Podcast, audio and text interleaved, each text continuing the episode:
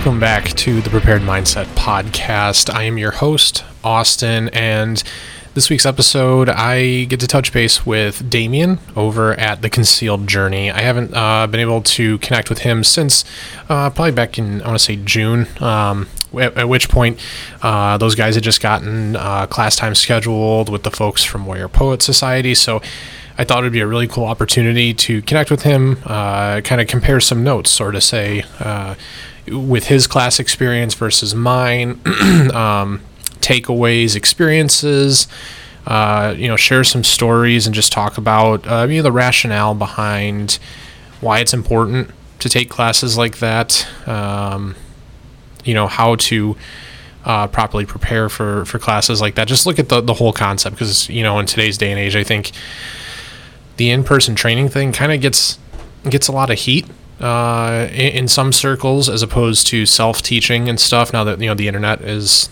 the great resource that it is, um, so we get together, we catch up, we we compare notes, we we talk about our uh, individual experiences and, and see some overlaps and some differences and, and things like that. So uh, really, really looking forward to the conversation with Dameon. Um, before I get, jump on over to the recording, though, as always, I want to make sure that we say thank you to our wonderful, wonderful sponsors here at the Prepared Mindset. Uh, first, slim fit holsters dot com. Just recently started working with SlimFit a couple weeks ago and coming up aces in our book. We've had awesome, awesome uh, experience so far with their products. And if you guys are looking for additional information on that, you can head over to their website, slim fit holsters dot com. And then you can also check out our Instagram page at prepared underscore dot my, uh, underscore mindset underscore pod. Uh, I do have video reviews up there of some of their holsters, uh, the Gladius, which is their, uh, so sort of speak, a appendix rig, you know, where the holster and the magazine carrier are attached to the middle. Outstanding holster. Both Sam and I run those. Really, really happy with the, the quality, the retention, uh, and, and the options, right? You can, you know, you can customize to fit whatever needs you have, uh, you know, for color restrictions and things like that. They fit a wide variety of molds. Uh, they can accommodate weapon lights. They can accommodate optics, threaded barrels. I mean, it, the sky's the limit, really. Um, hey, maybe you're not into the whole appendix rig thing, but maybe you want an appendix carry holster. They're Guard Ultra. Really, really good option. Actually, uh, just, you know, just did a review on that. That's what Lexi carries with. Uh, and I think a superior design to some of the other offerings that's on the market right now for a couple of different reasons. I recommend you go over our Instagram, check that video out. We talk about the Guard Ultra and the magazine carrier. Even if you don't want them to carry appendix, you can check out the Guard, carry at three o'clock, four o'clock, five o'clock with one of their magazine carriers. It's a great, great option. Um, They're one of the very few holster companies out there that I've been able to come across that actually will accommodate uh, like a, a Smith, Smith and Wesson J-frame revolver. So if you're looking for a Kydex holster for concealed carry, uh, slim fit holsters dot com. And they hooked us up with our discount code, prepared ten. It's going to save you ten percent off. And on top of that, they throw in free shipping with that code. So whether you're looking for a concealed carry holster, any of the options that I mentioned are great. If you're looking for something uh, outside the waistband, they got the D D L, right? A drop leg setup that works with like the Safariland forks that you're seeing that's so freaking popular now uh, with the drop leg platforms on battle belts. And they just released their new outside the waistband model, the Victoris, which if you want to run that on just a regular concealed carry belt, but maybe you're carrying overtly, maybe you're waiting on your C P L to come through, maybe you don't you don't find in the waistband to be particularly comfortable. It's a great option uh, with adjustable uh, angles and things like that. So you want to rock it straight up and down. You, you know, you like the F B I can't, you're, you're high speed like that, whatever you want. Uh, it, they got it taken care of. They do dump trays. They also offer core belts. I just hooked my dad up with a new belt for uh, his birthday. Today is still uh, October fifth. So happy birthday to my father, uh, if he's listening. And uh, yeah, SlimFit Holsters, cannot recommend those guys enough. They do fantastic work. Again, a discount code is prepared ten. It's going to save you ten percent off, and it's going to hook you guys up with free shipping. Go check out their newly remodeled website, slim fit holsters dot com. Secondly, my medic dot com. MyMedic just wrapped September, the National Preparedness Month campaign that they launched. Every week they had large discounts on, on a couple different items, twenty percent off. Uh, really, really great deals. But the good news is you can still save twenty percent off if you use our code mindset twenty at the website. If you're looking for an E D C kit, they just hooked me up with the E D C medic. I've been carrying that with me daily, even uh, around the house a little bit. I uh, have it on the belt. Really, really great essentials kit to have with you. Their MyFac, their flagship product, is outstanding for, you know, two to three people, and they have tons of options that step it up from there. They got stuff for just your dog, right? You're out doing all kinds of active stuff with your dog, whether it's, you know, uh, hiking, uh, you're you're taking the dog with you when you're off-roading, whatever it is. The Pet Medic is an awesome, awesome companion when you have your furry companion with you out there in the great outdoors doing all kinds of interesting things. They have the auto medic that's built to be specifically kept in your car, right? They have a they have a boat medic for those of us here in Michigan that that are spending our, our free time out on the water. We still probably got maybe like a week tops, probably not, uh, of of weather that you can still get the boat out, and uh, that's that's a huge hit with people up here in Michigan. Like I said, they hooked us up. Our our discount code is mindset twenty. You head over to my medic dot com. You can check out all of their kits. Or if you have a kit from another company and you're just looking to pick up some stuff to fill in some gaps, maybe to duplicate, you know, you, you got a chest rig and you got a plate carrier and you got a battle belt. So you need some extra tourniquets, need some extra compression gauze, you need some quick clot, whatever it is. You can pick up your supply items from them as well. Our code mindset twenty will still save you twenty percent off. And you can also, if you so choose, go through our offers page on our Facebook, uh, the Prepared Mindset Podcast on Facebook. Go to our offers page, use our affiliate link, and it's going to send just a little piece of whatever you guys spend with My Medic back over to the team here at the, the Prepared Mindset to help us keep doing what we do. One more time, my medic dot com. So without any further ado, folks, I'm going to jump on over to my interview, my my catching up here with Dameon from the Concealed Journey. What's up, brother? I mean, it's Hello. been a while. It's been, yeah, how, a couple months now since we spoke last. Uh, I want to say it was like June. Yeah. Yeah. Yeah, so like, a couple yeah, months. It's been a hot second. A few months. Yeah, to say the least. I know you guys have been like super busy uh, with stuff over over your way and everything, right? Yeah. Yeah, super busy. Uh, lots of shooting. Um, we had some training from Warrior Poet Society at the end of July. We've got uh, Stop the Bleed and Combat Trauma coming up here in like two weeks too. So it's it's been great. It's been a wonderful summer. I took a little vacation as well with my girlfriend. So uh, nice. I haven't been I haven't been idle. No, good man. I mean, I um, same. I, I actually went to my first class. Uh, in yes, I do August. want to talk about that. Um, and then, um, I also took a vacation, but that was, you know, purely R and R and stuff. Uh, but, yeah. Uh, yeah, man. I mean, the summer's kind of winding down, but, uh, it's definitely been an eventful one. I mean, to say the least. Um, yeah, but I mean, I, I'm excited to, to touch base and, um, to know last time we talked, you guys had like just scheduled that session with Warrior Poet Society and you were like all hyped up about it. Um, and it looks yep. like, you know, from everything that's on social media, it looks like it went, you know, really freaking well. It went really well. And we actually, excuse me, sorry for my hoarseness. I was at a, went to a concert this last weekend and got a little rowdy. You kids so. with your rock music. yeah, yeah, air pollution, how dare you. Uh, so I apologize for my hoarseness. But um, we actually still haven't even gotten all of the video back from the Warrior Poet Society. So Uh, a really, really awesome guy. He's a videographer uh, local to our area. He actually runs a fishing channel on YouTube called Rippin' Lips Adventures. Uh, his name's Randy. He's a sweetheart of a man, and he's absolutely uh, he's he's just a smith with with a video camera and editing, and um, you know, a, a wizard of, of sorts, if you will. And he filmed he filmed like everything both days.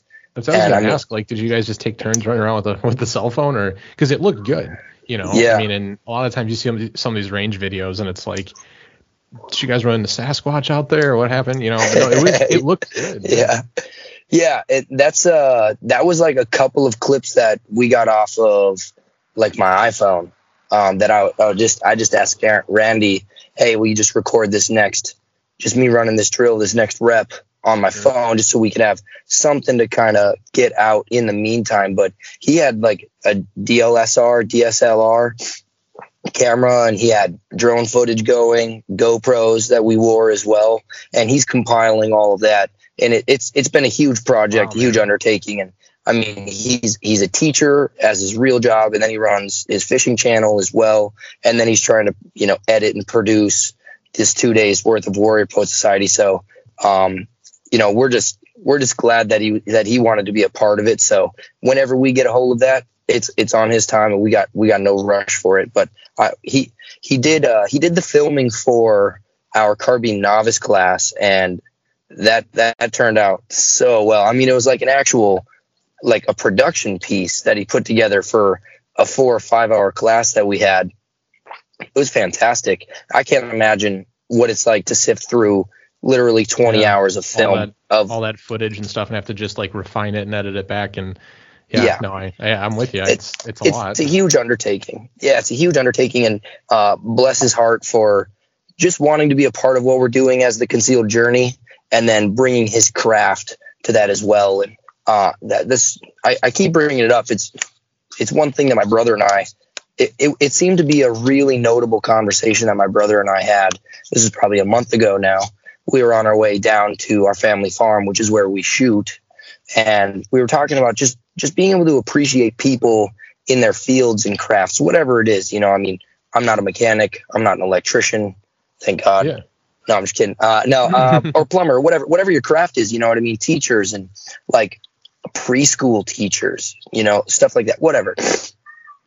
Like, I don't, I don't understand how my engine works. You know, I don't, I don't know like carburetors and glass and tubes. I, I have no idea. Okay. I have no idea, but a mechanic that I could tell him with really minimal and coarse description, like, yeah, it kind of makes this sound and it does this every now and then. He's like, oh yeah, you know, that's your bearing. We'll get it fixed, two hundred fifty bucks, yeah, whatever. You know, like having people in their fields and crafts, whatever it may be, it's it's something that I really appreciate. With it's it's just really cool to see other people work and flow in their art as well. And that's how it was with Randy, just watching him behind the camera, like getting into things and getting out, running that drone. And It's it's really cool to just see people in their art form in a way, you know. And I was yeah. telling Randy that, you know, just absolutely just so appreciative of what Randy was doing for us at Warrior Poet Society, capturing all of that. So, you know, it's a huge moment for us as the Concealed Journey to have Warrior Poet Society just in our presence, you know, just learn from them and uh, get to meet them, all that kind of stuff. And then here's Randy able to capture it, so that we can play it back and play it back. And, and then it essentially becomes um, immortal in a way, you know, as as long right. as the digital yeah, world it's, exists.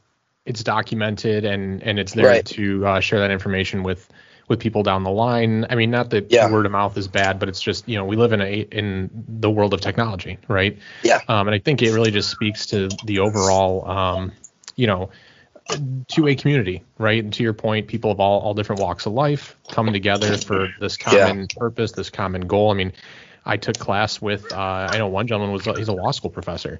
He goes, sure. you know, I just, this is something I want to do. And um, I feel like I need to be, you know, uh, competent with, with my, my firearms if I'm going to, if I'm going to own them. Right. And, yeah. Um, and this is the, you know, the steps that we're going to take to do that kind of thing. And, um, you know, I was in, in, in that class, it was a super wide range of people I was in. Uh, you know, we had some guys that were that served in the military and were actually deployed in Kosovo. You know, I, when I was sure. like five or six or seven or something, I remember watching yeah. that on the news as a kid, right? right. Uh, and then, uh, you know, guys like myself who had never taken a class before, um, and then this law school professor had only been through like like a Carbine One course. Like he just did very minimal, you know, knowledge sure. and skill and stuff. So. No, I think it speaks a lot to the community, and I, I'm super excited. I'm, I'm assuming that's going to be on your guys' YouTube page, right?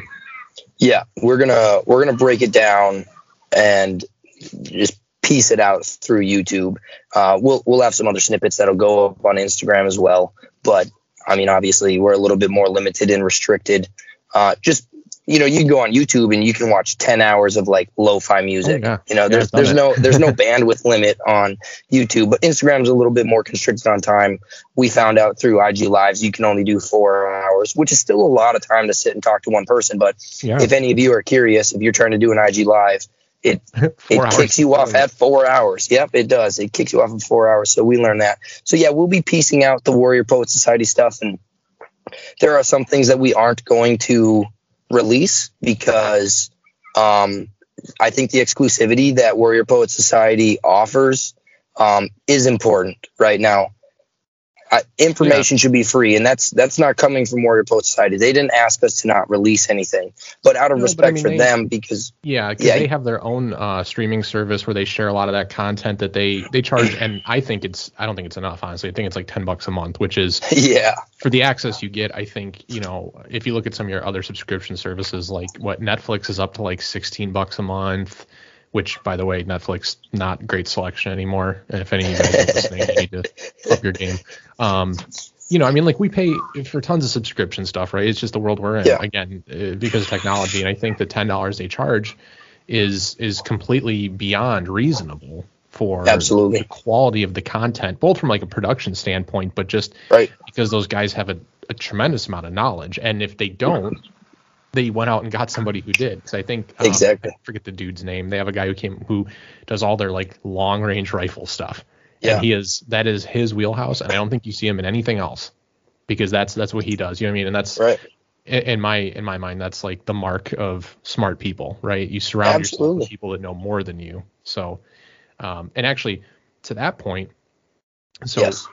you guys brought in Warrior Poet Society. Let's talk about like. Let's talk about the class, right? Like, how did sure. uh, was that like a, a two three day weekend thing? Um, and uh, let's like let's just jump into it because I'm interested to hear, you know, the, how how they run the class and um, sure. you know how to go. Uh, amazing, uh, an an event of a lifetime. It was also my first formal training experience. See, that's crazy. So. Do you think any? Yeah. Do you think anything's going to compare to that going going forward? It's, it's like it's like the, you know, know, it's it's hard. the bar high. Not saying that there's yeah, not good trainers out there, but it does set the no. bar pretty high. Yeah. Oh uh, uh, no, it's. I think it's a great point that you're addressing there. And until I take another class, I can't know. But obviously, there are other extremely fantastic and competent, qualified instructors out there that I'm interested in going to see. You know, I have a lot of idols coming into the gun world. I mean. Like the real thing that inspired me to get into guns was the old Magpul Dynamics videos with uh, Travis, Travis Haley. Yeah, Absolutely, man. man. Like that's kind of that's kind of what got myself and my brother, uh, my brother and me into guns in general. It t- in the capacity that we are now. I mean, we grew up with you know a little twenty-two and we'd shoot gophers and coke cans and all that stuff on our farmland, yeah. but.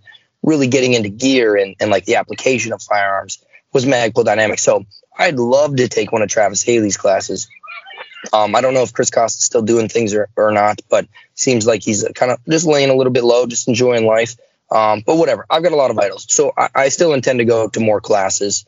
Um, but otherwise, Warrior Poet Society was epic, right? I'll say that. um, of course, for Warrior Poet Society, for the first day, um, I wore my Warrior Poet Society t-shirt and it was a Friday and Saturday. Yeah, exactly. It was a Friday and Saturday event and it was, uh, you know, eight to six both days. And I showed up.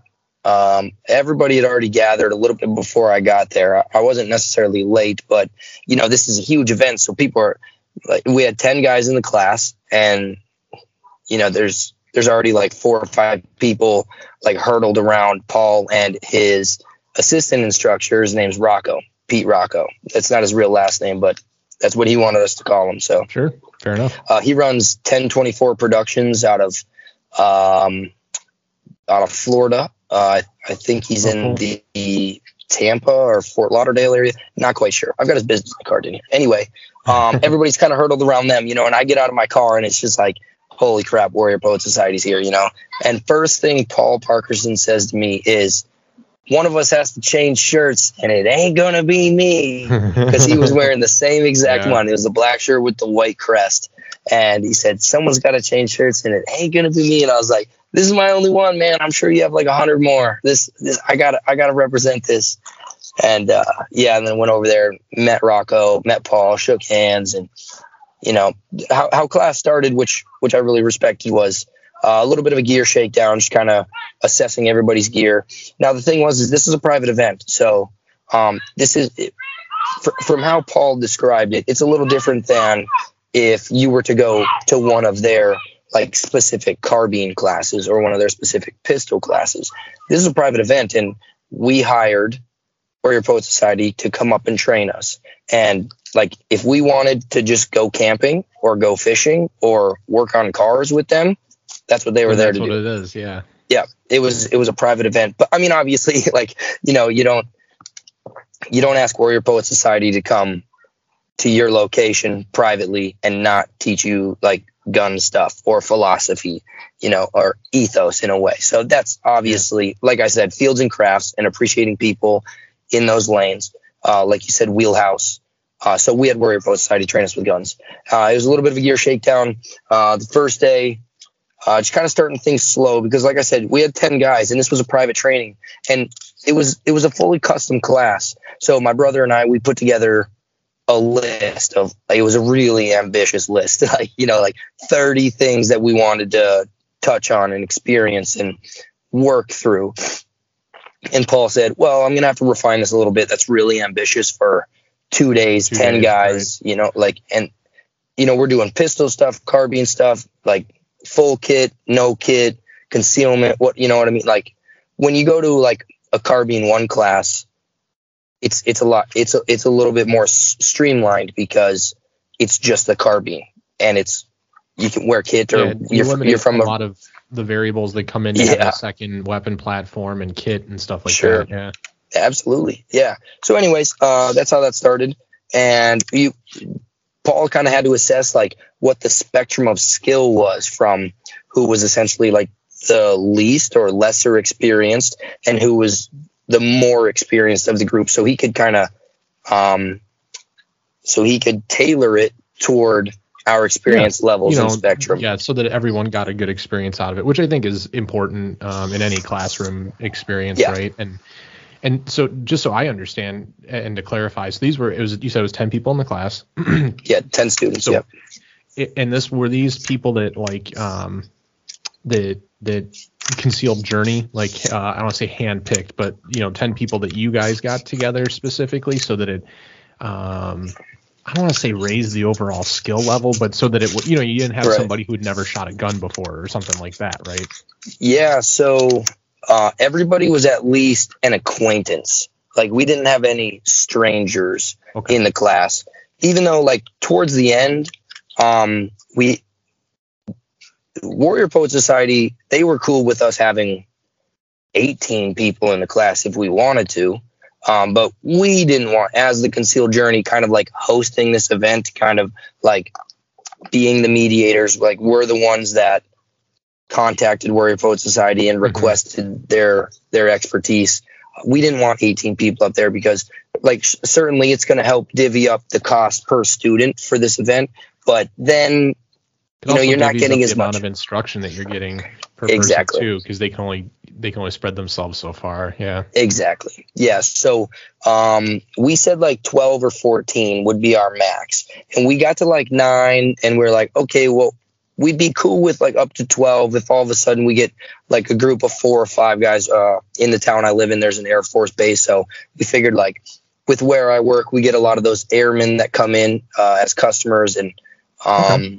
If like a group of four of those guys wanted to do it, then we would take them and, you know, be yeah, at thirteen or fourteen, but no yeah, more than that. They know what's up. Yeah. Well, okay. To an extent. Uh, you sure, want to think yeah. that they know what's up. yeah, absolutely. Um, so anyways, it ended up just being ten. So no strangers. Everybody was at least an acquaintance um, in some form or fashion. Corey, the president, uh, he's a pastor. So a couple of the guys were um, affiliated with the church that he's with. And then a couple of the people were p- just friends and acquaintances that we'd shot with. Uh, so that was that was nice that it wasn't just total, like some just random people, which was really cool. And for myself and the Concealed Journey, uh, us us five members in general, more specifically, I should say, um, it was a lot more comfortable for us because, I mean, I grew up on that property. You know, that's that's our that's our farmland. So it was comfortable for me to be there. Uh, I'm part of the Concealed Journey, and we helped orchestrate this as well. But, you know, hopefully for the other guys that took it, they felt comfortable as well. Whereas, you know, if I had to fly to like Jacksonville and and I was like the I, I didn't go down there with my brother or with anybody from the Concealed Journey. I was just me, myself, and I, and I jumped into a Carbine two class from whatever, John Lovell. Um, I wouldn't know anybody else there, and it's in an area that I've never been. So uh, I didn't have to worry about that. I felt pretty comfortable being there. And then the fact that we didn't have any like total strangers. I had never met two of the guys, but Corey was friends with them. So it was like, yeah. oh, if he if, if he's cool with you, I'm cool with you kind of thing. And we were just really happy to have a whole group together to do it, because it wouldn't have been possible if we only had four or five people. Because if you want to talk about the cost of it, uh, the bill is the same. Like, it's going to cost yeah. whoever's still, paying this much money for us to come up there and do it. Their time, for their hotel, yep. for their food, for their exactly. uh, I mean, rental vehicle. So yeah, the bill, like you said, yep. yeah, it's the set amount. It's up to mm-hmm. you. And like they said, they gave you like a, a number of people to work with, which is cool that yeah. you kind of have that um, flexibility, right, to try and yeah. work out. Yeah. Right, and and ten, ten, ten was a really good number. ten, ten was great, um, where we still had diversity. Um, that was really interesting. Other people running other guns. I mean, everybody except for one guy was running A R fifteens and a striker-fired handgun of some sort. Uh, one guy was like running one, a SCAR. Oh, so you had one communist running an A K, but no, you didn't. No, no A Ks actually, no A Ks. No, he was he was a, he's a big F N guy, so he had a SCAR sixteen and an F S two thousand that he was like bouncing back and forth with, yeah. and. Yeah, they're super cool guns. Uh, they didn't really work that well. Um, just manual of arms. Let's talk yeah. about that really quick, because we had a sure. guy in my class that also had, and, and this isn't a dig, because he was a he's a really nice guy, super nice yeah. dude, very good, squared away individual, mm-hmm. and he had a bunch of issues with his platform that day, and he, um, it just keeps sounding like I'm ragging on this guy. I'm not. Um. Dana was a super cool dude, but he is somebody like we took this class in August. He had just started, he picked up shooting in November. So less sure. than a year, became really, really good friends with the instructor um, at the range that was running the class. And he, he like, he had the, the battle belt, uh, the drop leg holster and stuff. This was only a carbine class, but um, you know, chest rig and everything. He, he shot well, he had a really nice rifle with a can and everything. Um, I had to feel bad for the guy, cause he did not stop having issues all day. Um, Like malfunctions with the rifle, yeah, or like yeah. he just wasn't familiar with the manual of arms of the gun. No, he was. It was, it was definitely um, gear malfunctions. Like, sure, uh, it started off with, uh, you know, you run a can, right? You you, uh, yeah. you increase the gas on your on your system, right? Right. Yeah. So his issue was that um, it was uh, cycling his bolts so fast uh, that it was it was catching the brass when it was ejecting. So sure. Uh, luckily, another dude in the class had a like had a braided buffer spring and an H two cover, and they were able yeah. to swap that out. And hey, okay. you know, that fixed that issue. Um, and then not even not like an hour later, um, his uh, safety selector broke. So like he flipped it to fire, and the thing was still on safe, and it just. And and it, it, you know, so, okay, so he took, he had brought his second rifle with him. So he had a backup gun with no can, which was, you know, fine. But I guess the yeah. other rifle he grabbed did not have a force forward on it, which I've never, I've never seen anybody actually have to use their forward assist. Um, but yeah. then I know he got into a couple, uh, a couple reps later in the class where like the bolt was not seated all the way forward. And like, okay, here's the timer, you know, beep. And he goes and click. And right. like. And everyone's just kind of like, you know, you got to feel bad for the guy a little bit. You know, at the first you just razz him because it's like, you know, ha, ha, ha. But uh, super squared away dude. And, and the reps he did have were, were good. He just, um, you know, he did suffer through malfunctions. And I think, um, and I'm sure you found this out as well. Like that's classes I think are really good because you run your weapons and your, your supporting gear, more importantly. Exactly. You, you're usually used to, right? Um, so, like, I found out very quickly, uh, my belt was not sized correctly. My belt was sure. falling down all damn day once we started moving, and yeah. super big pain in the ass. Um, yep. You know, those are the times when you when you find out what works for you, what doesn't. Maybe it does work, it just needs to be adjusted. You know, like me fitting my kit or, um, you know, understanding the gas system on your your firearm. But um, right. It does, I think, kind of speak to the point that having the most expensive gun in the room doesn't necessarily mean you're going to be the best shooter. Um, and again, uh, nothing against against uh, the gentleman in the class. Dane is a super good dude, super squared away. Um, and like I said, and he performed really well. Um, it's just, you know, it's a, I, I look at it like growing pains. You know, once you're like learning. Yeah. No, that's that's exactly it. And the the thing is that like, that never stops going, though. You know, it's not like right when you get started and then you finally start actually shooting, you're, you're gonna you're gonna grow and learn a lot, right? Like things on paper don't always pan out when you're actually using them. Um, but if I, I I would say I'm probably the most experienced shooter out of our group. And every time I go to the range, I still find something else to tweak.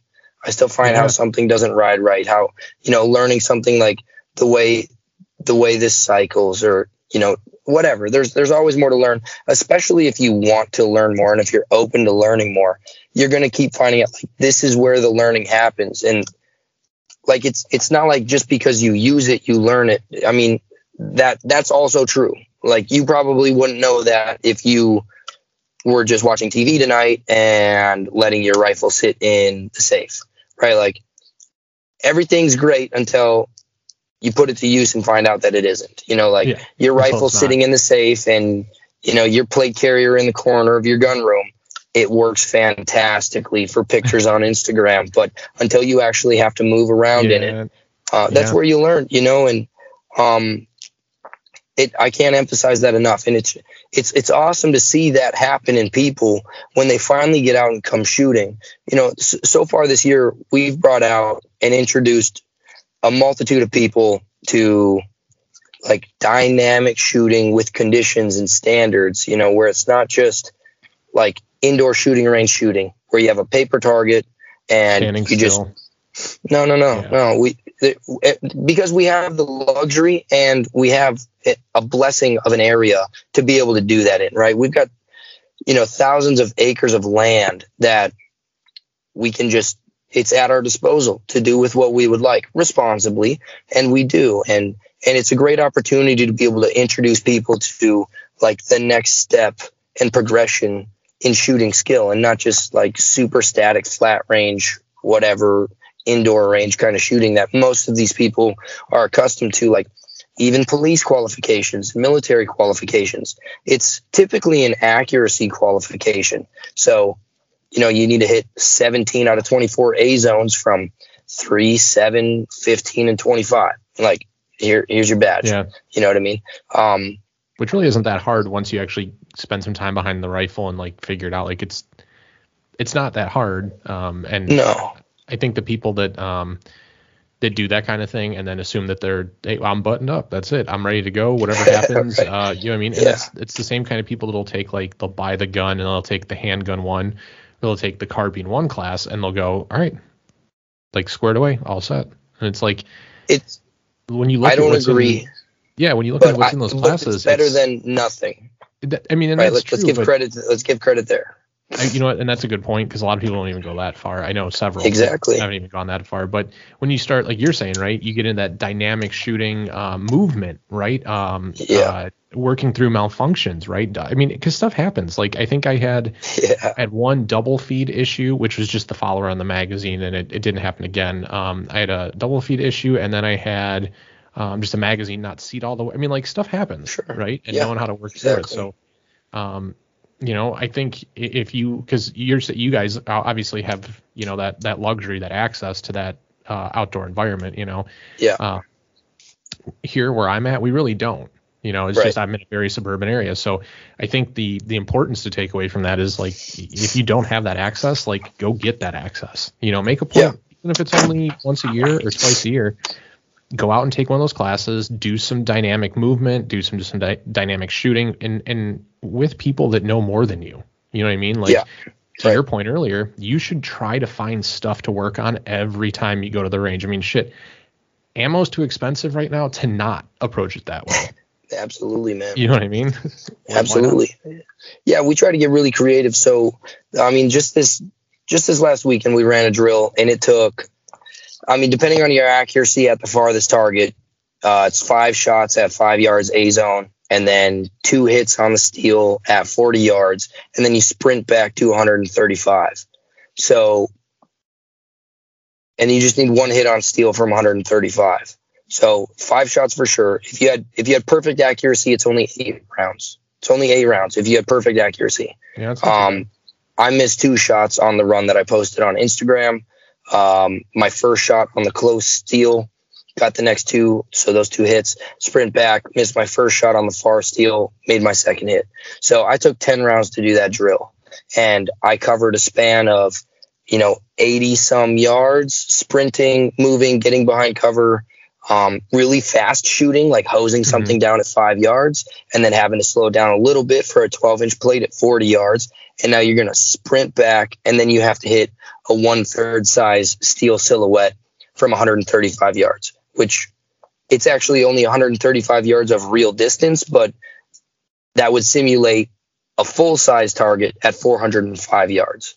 Now the, the bullet is not doing what it would do at four hundred yards because it's actually only right. traveling one thirty-five. So you still hold point of aim, point of impact for like a one hundred yard zero or a thirty-six yard zero. Whereas at four hundred, I would definitely have to hold up, which we didn't have to do in this drill. But whatever, suffice it to say, you start getting creative, especially now with times uh, where ammo is a little difficult, but also because like it starts to get boring. You know what I mean? And mm-hmm. it, I, I think it can start to get really boring. I don't understand how people can go to the same indoor range every week and just shoot at a piece of paper. Like I'm, no. I'm having, I'm working real hard to pull up some super creative stuff out on our wide open farm, you know? Yeah. And, and I mean, and I think stuff like that is, uh, it is really important to, to understand, um, you know, talking about holds and, And and that's stuff you can all understand and work on and practice on at, at your local indoor range. We the first thing we did, uh, Robbie, the uh, the head instructor at Ann Arbor Arms, where I took my class, um, super solid dude.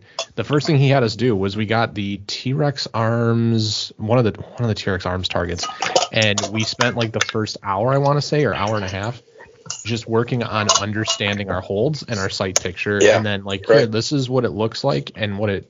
what it looks like, A, in your sight, but B, on the on the paper, right, at five yards, sure. seven, and understanding yeah. that as you, you back up, because, I mean, ironically, most of us actually had our guns zero to twenty-five yards just because of, you know, we're at indoor ranges. Yeah. Uh, you know, understanding that you're not going to actually have that point of aim, point of impact be directly overlapped until you're at the farthest point back, and knowing that you yeah. have to, you know, you know, aim above your target because of height right. over bore and, and things like that. Yeah. And Um, so, I mean, was that a new concept for anybody in your class? Because I think we definitely had a couple dudes um, in mind that, that, I mean, and they grasped it, you know, they understood eventually, but sure. um, were not necessarily familiar. Sure. I would, I would say for two guys, um, the, so the, the gentleman that you had mentioned that uh, you said his name, I'm not going to repeat it, but you said his name yeah. and we had a guy just like that with like, like inadequate gear, crazy gear malfunctions, like it just didn't work, like pistol mag here, rifle mag here, pistol mag over here, rifle mag down there, and like mm-hmm. holster was at his knee, problems with that. Um, and then we had another guy who was relatively new to shooting, but he picked it up so fast. It was awesome to watch this guy just like sponge up this information. So yeah, go ahead. Stop you at the first one because I'm I'm interested. Yeah. Sure. Was would, was his issues, you know, with the gear all over the place and things like that? Would you say that's, um, I guess, it, just a, a lack of of knowing, like not having done the research and just gone with what looked cool or something like that? I mean, um, just, I mean, you, you you see so much on the internet, and it's like, okay, man, where did you pick this up? And I mean, did you just not know? And maybe you just went off what you saw in the movies, or. You know, um, I I think he would have been better suited if he would have looked up like current plate carrier setup, right, and tried to copy that. Whatever the first Google image is that pops up, if you Google current plate carrier setup, he would have been better off served with that. I don't even know what that picture looks like. I've never Googled current plate carrier setup, but if he would just have Googled that and tried to emulate that, I think he would have been better served. But he was using like, um. a black nylon tactical airsoft vest, like a zipper coming up the middle, oh, right? Like like Uber nineties? Yeah, man. nineties and, SWAT team, North Hollywood shootout. Bang. Yeah. yeah. Okay, well put. Yeah, with like Velcro and Molly all over the place. And his holster was like at the side of his knee. And it was a nylon holster at the yeah. side of his knee. And then he had like a four mag... mag carrier on his left knee, for his oh, for his pistol mags. So his pistol mags were all the way on his left knee. So when this guy ran, you know, like this gear is just all that jostling around. Yeah. Exactly. It it was bad. And then he also didn't have like the best understanding of his firearms manual of arms. Just like, you know, the reciprocating bolt on a SCAR that got him, you know what I mean? Like this thing's going to come back on you. And there were countless times where we were like, hey man, we've got extra A Rs. Like, do you just want, and he's like, no, I don't want to. And I mean, I think at a certain point in time, um, you either have to like swallow it or you have to just totally commit if you're that guy. Right. So, I mean, he spent whatever, two grand or something like that on the SCAR. Plus it had an ACOG on it. So he's got a lot of money invested in that. F S two thousand. I don't know what the price of those are. More than fifteen hundred.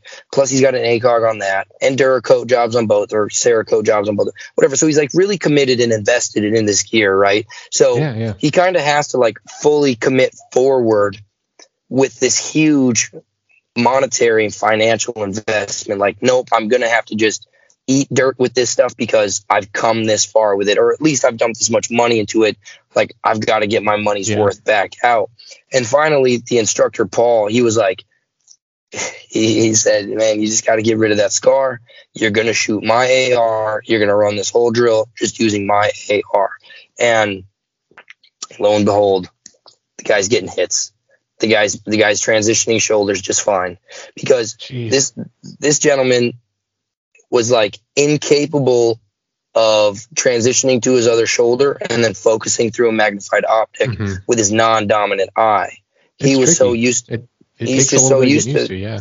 yeah, shooting dominant side with a magnified optic. And, you know, he's right-handed, right eye dominant. So that was far more natural to him. When he went to go switch to the other side, he was actually like holding his head all the way over the axis of his gun so that he could try to get his right oh, eye yeah. into the scope while he had it on his left shoulder, which is very difficult, especially with an ACOG, with an unforgiving eye box and eye relief. So whatever. Issues like yeah. that. And then the other gentleman that was, I would say, the lesser experienced of the group, um, we'll call him Bob. That's not his name, but we're going to call him Bob because I don't want to say his name. Um, he w- he was an absolute sponge. And I would say if there was if there was anybody that was most improved in the class, it was absolutely this guy. You know, this was like a standard North Dakota story where he grew up hunting deer and, you know, shooting ducks and pheasants, whatever like that. But he'd never been around an A R fifteen. In fact, his wife had more A R fifteen experience than he did. Um, when he showed up, yeah. his iron sights were on backwards. So we were like, hey, Bob, you know, uh, I'll help you out real quick. Well, and here was the other interesting thing, right, is that this was a private event. So everybody paid their fair share to get in there. Just because we were hosting it didn't mean it was like our show. You know, everybody paid equal shares for it to be everybody's show equally. So you can't have a guy, especially a grown man, show up and be like, uh, hey man, you know, like your sights are on backwards. Now, I don't think there's any one right way to do everything, but there are certainly better ways. And spoiler alert, your sights are on backwards. Sights are probably one of them. Yeah.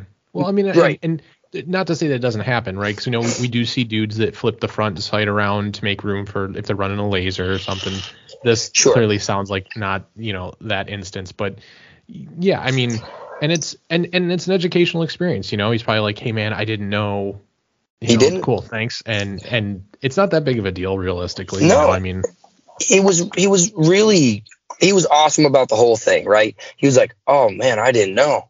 Thanks for letting me know. Like, can we get this fixed? Like, what do we need to do? And we're like, heck yeah, man, let's get it fixed. So we swapped the sights around, you know, put the rear sight in the back and the front sight in the front. And, you know, we like re-zeroed them, made sure they were zeroed for the class. And, you know, then he was off with it, you know, and we had an extra holster for him. And like, he got the job done. He, he borrowed one of our chest rigs and we got the guy set up, and he was an absolute sponge of information, and he was just constantly driving and driving and driving, listening intently, focusing, and then trying to replicate the drill and soaking up as much yeah, as possible. Man. Whereas the other gentleman who was at a similar experience level wasn't quite like letting this information resonate with him. Uh, you know, he had, I think he was standing too much on what he considered to be his previous experiences, and he was a little numb to the information that was coming in. And that's unfortunate. You know, I mean, even after all the malfunctions that he had, not necessarily mechanical malfunctions with his SCAR and his F S two thousand. I mean, he did have a couple, but like everybody did, you know, a double feeder, a failure to extract, yeah, or wh- whatever. Okay. Like aside from that, I'm just talking about uh, like just being unfamiliar with your firearm and the manual of arms with it. Those malfunctions. Yeah. Um, he was still reluctant even after class, right? Paul was like, are you going to get an A R fifteen now? And he said no. And oh, he man. went in. He went into the gun store where another one of uh, the members of the Concealed Journey works, and he was like, "Hey, man, how's it going?" And then Tyler, who is one of the members of the Concealed Journey, spoke with this other gentleman and um, said, "Hey, are you going to buy an A R fifteen? You know, after Warrior Poet Society, especially after how well you did once you finally had Paul's rifle, like that, that should be inspiring for you to get an A R." And he said, "Absolutely not. I, w- I will not own an A R fifteen." Like stuck to his guns, that. literally. That doesn't make any sense, like, dude. I don't I, know. I mean, hey, respect for for sticking to it. Maybe you just want to work through it and everything, but I think, yeah, you know, I mean, so at some point there's some common sense. I would say, anyways, you know, uh, I would say there's some common sense, some reason that that comes into that whole process, and um, I think that's one of those. You know, maybe it, maybe the conversation's not, hey, get rid of the SCAR. Maybe the conversation, yeah, no, no, no, you no. should also get an A R fifteen while you're training up with that. Um, you know, with that SCAR until you have an equal level of proficiency. I think, yeah.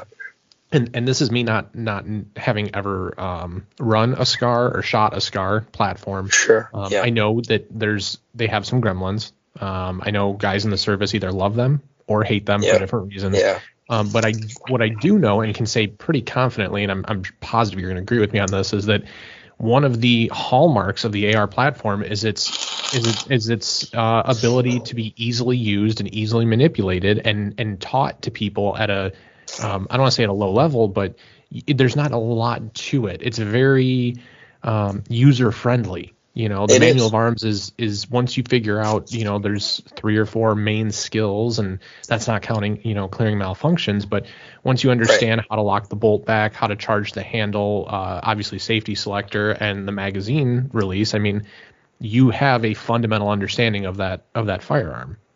Yeah, you know? I would say like intuitive. Like I think the A R fifteen is fairly intuitive, and it was built really ergonomically. Obviously, they're like.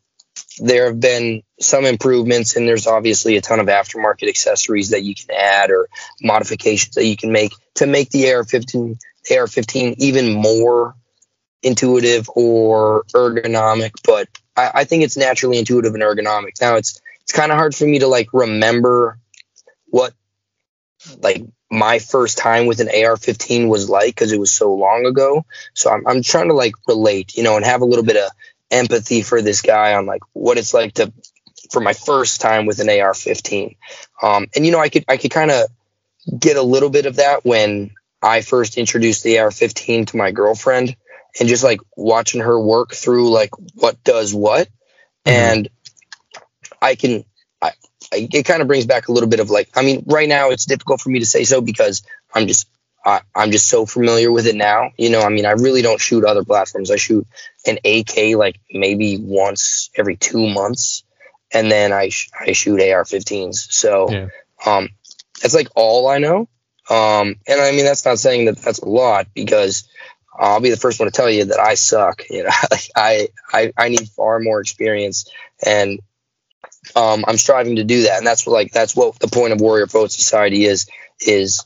Like I, I was just super hungry for information, and when you get an opportunity like that to to train with train with anybody notable and reputable, I mean, especially to us, like the Concealed Journey is has built a lot of its principles and pillars based around how we view and appreciate, respect, and essentially like honor what the Warrior Poet Society stands for in their ethos and. Like in their mentality, their ideology, yeah. whatever. If you, if, if you want to like start getting kind of uh, down that road about it, th- that's that's that's been a huge shaping force for how we enact yeah. and I, through the I think, Concealed Journey. You can, and I think it's, uh, I mean, a, obviously a good, um, if you had to pick role models, they, it's a good one to pick for a lot of reasons. Um, yeah. Obviously, they do good content online, you know, I mean, and that's, yeah. that's, I think in today's world, that's like the first step, you know, but once you even start looking at it, um, you know, everything I've seen, John and, and, and the team there, you know, Rocco and Paul, they all seem like very, um, very, I don't want to keep saying squared away, but very like just, you know, um, squared away individuals. They're charismatic guys that are passionate oh, about yeah. what they do, that it makes it just easier for you to be that passionate about it. And um, I think one of the, the cool things that they do is they embrace what they know. Um, and what I mean when I say that is you see a lot of guys right now on, on social media. Um, and some of them are great shooters. A lot of them are great shooters, right? But they stress, yeah. I think, um, a lot of the the flashy stuff, right? Like, yeah. oh, you know, like, and I'm totally guilty of, you know, too many reps of the one reload, one drill and stuff. But you see a lot of that because they can do, you know, sub one second, one reload, one, or, you know, right. super fast on the concealed draw and everything. And I think it's, I think that there is value in that. I, I yeah. will say that. I think that there is more value in the in the concepts and the ideas and the skills that are being taught by places like Warrior Poet Society, um, and things like what similar to what we learned in the class I was in, where it's more more real world driven, right? Um, by guys who've been there and have done, you know, that kind of thing, and have been in those kinds of situations where um, there's just a there's a higher level of understanding, you know, um, where they've they've done it. They they understand what it takes to be Um, successful and perform under stress and things like that. You, you know, you know what I mean? And I think that, um, you know, th- those are really what need those skills. Those I like, I call them like hard skills. Those hard skills are what need to be um, taught to people. And, and I really think focused on more than like the extra flashy stuff. I mean, there's a time and place for that. And, um, you know, certainly you get to a level, right? A level where, um, you start, you would gain an advantage in a, I guess, a gunfight, you know, you would gain that advantage by having the, the, the speed, um, to do stuff like that. And uh, I'm not saying it's not all without merit. I just think you see a lot of people, um, focusing on some of the wrong stuff. Uh, sure. Just, I mean, and I get it, you know, everyone wants to work on the cool stuff. Everyone wants to be the, you know, the cool guy and like, hey, look, you know, this guy does this, I can do that too. Um, yeah, but it's sexy, man. It's got sex appeal. Yeah. That, that draws, that draws people in, right? And I mean, mm-hmm. I agree with you that there is a place for that, right? That, um, you know, when everything is just visual stimulation nowadays on social media, if if you're if you're somebody like the Concealed Journey, right, and you're trying to attract folks to just n- n- understand that this training exists in your locale, having something like super fast and flashy will will keep somebody's attention for a second versus yeah. if I just like on Instagram, right? If I just take a picture of the carpet, right? And the only point of the post is so that you actually like read the passage. And I say, hey, everybody, we are the Concealed Journey in North Dakota. We offer training. And like you just see a close up picture of carpet. What yeah. Just keep scrolling, right? You'll move on. So, by. Yeah, yeah, yeah. Now, I agree with you equally. And furthermore, that I I think a lot of people just get hung up on that, right? And like as though that's the qualifier. Can you do a one R one at three yards in under three seconds? I mean, probably, maybe.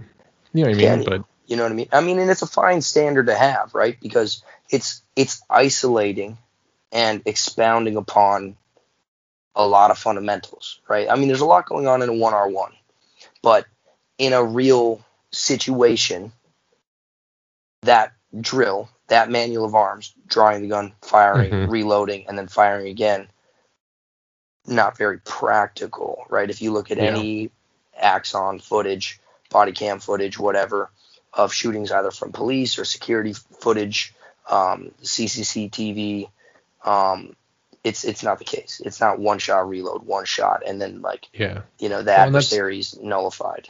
Well, that's, I was just going to say, because a lot of what you used to see um, when you got uh, like uh, the Glock forty-three came out, right? And then you saw like the M and P Shield, and we saw like that that real um, I guess, uh, that movement, right, of like the super small uh, compact carry pistols that were all like five plus one, six plus one, seven plus one, maybe, maybe at most eight plus one, right? You had the, right.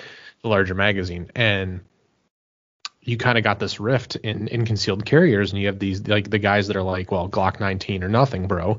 And then, you know, and you have these other people that throw out the data that look, they're like, well, if you look at the data, most, right. um, most altercations don't go past seven rounds or six rounds, or I don't even know what it is, but there is a statistic about that. And um, certainly there's some weight to that. You know what I mean? Like, I think that data-driven um, analytics and things like that, it's, it's im- important to look at those things. However, to your point, it's like, okay, so, you know, is that really the one reload one really what we should be working on then? Or would you be better served with something like a Bill drill where Bill it's drill. just drawing, presenting, and six rounds um, in rapid succession, and you focus on things like draw and presentation, um, sight alignment, which are, by the way, both things we can work on dry that don't cost money, no. you know, which I'm all about saving money. Um, but then, you know, six rounds. So, I mean, if you look at that and, you know, and maybe you need to reload. I'm not saying the magazine failures don't happen. They do. But, like, it, it, should that be more of a secondary skill? I mean, I... I think that it, it could it could be categorized as a secondary skill. Doing reloads quickly and efficiently. Uh, the, the thing is, like, if you're reloads, in a firefight yeah. and you need more ammo, it's going to be a really useful skill to be able to do a reload quickly. For sure. Now, uh, to agree with you further, um, as far as that statistic is concerned, I don't know the exact number, but um, in the ballpark, yeah, whatever, like three rounds at three yards in three seconds, like mm-hmm. that's, or whatever, however it goes, four yards, four rounds, four seconds is the typical uh, firearm engagement, right, with with whatever. Um, you don't really need to have that reload, so I agree with what you're driving at here, that I, I think a Bill drill is great, is, is a great option because you get recoil management, sight alignment, you're going to fire those shots as fast as you can. Like, you most likely, I've never been in a firefight, so I don't know, but yeah, me neither, most likely it's, it's, as far as what I've seen from video footage of people getting in actual um, firearm altercations is that, yeah, like, you're dumping rounds fast, man. And so Bill drill is great for that. I agree with you. Um, I, I still think, like, working in reloads, like the manual of arms and understanding how to access your other equipment is really important. But yeah. but you're right. You're right. Like, here's the thing is, like, I I wouldn't want a firefight. Let's say let's say the one firefight that I'm ever in takes eight rounds, but I'm carrying my Glock forty-three. Right? Right. Yeah. Yeah. And, and, if, and it's, I would have just had two extra rounds and not yeah. had to do a reload. You know, I've, I've actually got plus twos on my mag, so I, I carry eight plus one. So I'd be okay in that situation. But with a Glock nineteen, that's totally covered, you know. And according to the statistic that most firefights are three rounds, four rounds at three yards, four yards in three seconds, four seconds, whatever. Um, mm-hmm. With my Glock nineteen, I don't have to worry about a reload for four yeah. of those occasions. But whatever. No, I understand what you're driving at. So continue yeah, with your points about it, like. It's, you know, I think it, it just goes to highlight that you can, you can, uh, you can put a different amount of weight on each of these skills, and there's probably a, like a fairly equal argument, like what we just had here, yeah. uh, b- behind why one is more important than the other. But I think if there is one overarching idea, it's that. Um, You have to train on all of those concepts. You know what I mean? Like exactly, it, it really yes. does pay to be well-rounded. So yes, I mean, work the one reload one. I know you because you're starting to see some of these uh, Instagram, um, I mean, influencers, right? Um, talk about, well, you should really work on a three reload three because then you're actually working on accuracy and speed, you know, right. and it's a little bit slower drill and stuff, and it pushes up people's standards and stuff. But I mean, I think that's a little bit closer to maybe the point, you. but um, I agree with you. You know, I mean, with ammo being what it costs right now, I mean, uh, I mean, break it down where you can, right? I, I, I am, I am personally of the belief that fundamentals are um, one hundred ten percent what people should spend ninety percent of their time working on. So then yeah. when you do get that ten percent of the time, at least for, you know, those of us without a giant farm to go shoot on uh, at our pleasure, yeah. um, you know, that ten percent of the time when you do get to go to uh, an outdoor range, uh, go to a class where you get to move and, and, and be presented with interesting concepts, you're not, uh, I don't want to say wasting time, because any time you're working on those skills is, is, is good, but you are able to take full advantage of that situation, right? Like you were talking about yes. with the guys from Warrior Poet, you know, you want to make sure that you are, you know, you're ready, right? You want to be pushed to your limits and then beyond with their right. knowledge. You know what I mean? And, um, you're all, yeah, you're nailing, you're nailing it right on the head here, man. I'm agreeing entirely with what you say. Um, T-Rex, I, I've been divulging myself in T-Rex Arms information lately as well. Um, ironically, uh, maybe not ironically, but uh, not obviously, right? You'd think that I'd be far more divulged in uh, Warrior Poet Society stuff, but um, after Warrior Poet Society, it really sparked something in me. And um, Lucas Botkin and T-Rex Arms in general, like what they stand for, I'm I'm I'm a big fan of as well. And that's oh, yeah. one thing that that they stress is like doing this dry fire, right? The only two things you don't get from dry fire are recoil management and actual yeah. like holes in paper accuracy. Otherwise, mm-hmm. everything else you can train, so that when you do finally get that opportunity to go to the range, because some people don't have the opportunity of farmland that they can go to whenever they want yeah. and shoot as much ammo as they want. Now, don't get me wrong. I don't have an endless supply of ammo. I, I still keep myself really accountable for my round counts, but Um, I can go out there whenever I want, and I can shoot as much as I want, really. Now, I don't do that much dry fire. I really don't. Like, I do a couple reps w- from concealment before I leave the house in the morning, and that's about it. And I think that's one area that I, I definitely can totally be called out on, that I don't do that much dry fire, certainly not enough dry fire. Um, and that's that's one area where I could definitely start improving my own skills and making it so I don't have to work as hard when I go to the range to achieve this same level of of experience. Or if I put in the same amount of hard work that I'm putting in now, it will take me farther because I don't have to bridge the gap from what I'm potentially missing from dry fire, right? So, yeah. um, like you said, exactly. You can use your time more efficiently, especially there's a lot of people out there that could only get to the range once a month or something like that. And they only get four hours once a month that they can actually do live fire training. And in that regard, like, there's a lot of people that have other philosophies about, you know, let alone let alone the ammo situation or issue, yeah. right, or, or lack of ammo, whatever. Aside from that, if if ammo was endless, but you just didn't have the time, right, you could only get to the range one time a month for four hours. What do you really focus on, right? And I think I'm agreeing with you what you're saying. It's like running a Bill drill, running like a three R three or something like that, you know. Yeah, that's transition, that's something you can really transition take advantage. Huge too, man. Absolutely. Like, yeah. tr- like tracking your sights in movement. And honestly, like everybody says this, get off the X, right? I mean, I'm pretty sure that was like the closing statement from James Yeager in his old YouTube videos was get off the X. And you see that thrown around a shitload, yeah. Right, and just just get moving, man. I, it's like one thing that bothers me, and a guy on Instagram I was talking to, we actually made like a satirical back and forth reel about like the super flashy Instagram, like one R ones and stuff like that from from dry fire videos specifically, and then some actual live fire stuff, and people aren't moving. You know, people aren't moving. And there is a time and a place for static drills, right, where you don't want your fundamentals to be polluted by having to sprint five yards to your left, stop yeah. at this cone, reacquire the target, right, where you're like really just trying to hone, working on that dot and making sure that that dot returns to the exact same place that you want it every time, right? Like yeah. there's times where you don't want movement and dynamics to pollute your fundamentals. But I think in, in the most part, like you, you got to be able to move, right? I mean, if, oh, if you've I, ever, yeah, if, if anybody's ever done any hunting or played any video game, right? If, if you, if you're playing Battlefield or Call of Duty and there's a guy just standing in the middle of this courtyard. Immediately right? dead. Immediately yeah, dead. Dude, like there's there's an there's an easy kill streak. You know what yep. I mean? But if you got a guy that's bobbing back and forth behind cover, high, crouching, low, peeking around the edge of a building, mm-hmm. far more difficult target to hit. Same thing with hunting, like shooting a moving target like a deer or a coyote. Um, crazy difficult. Those things are yeah. moving at like twenty miles an hour.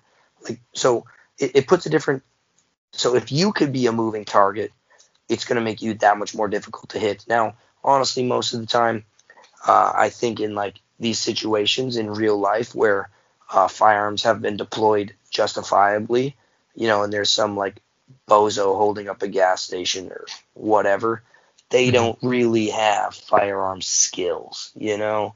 So yeah, it's a little you, different you, you could just get unlucky and just get caught with a flyer, you know, like you could be doing everything right. You could be dynamic using cover and uh, having return fire, suppressive fire, whatever. And the guy just like sends a lucky one under the car and it bounces up and catches your femoral artery. You know, like yeah, that could I mean, there's still no guarantees happen. With those. No, there's not. But I mean, I, I've never been in those situations, so I, I don't think I should talk about those things. This is certainly all just purely hypothetical.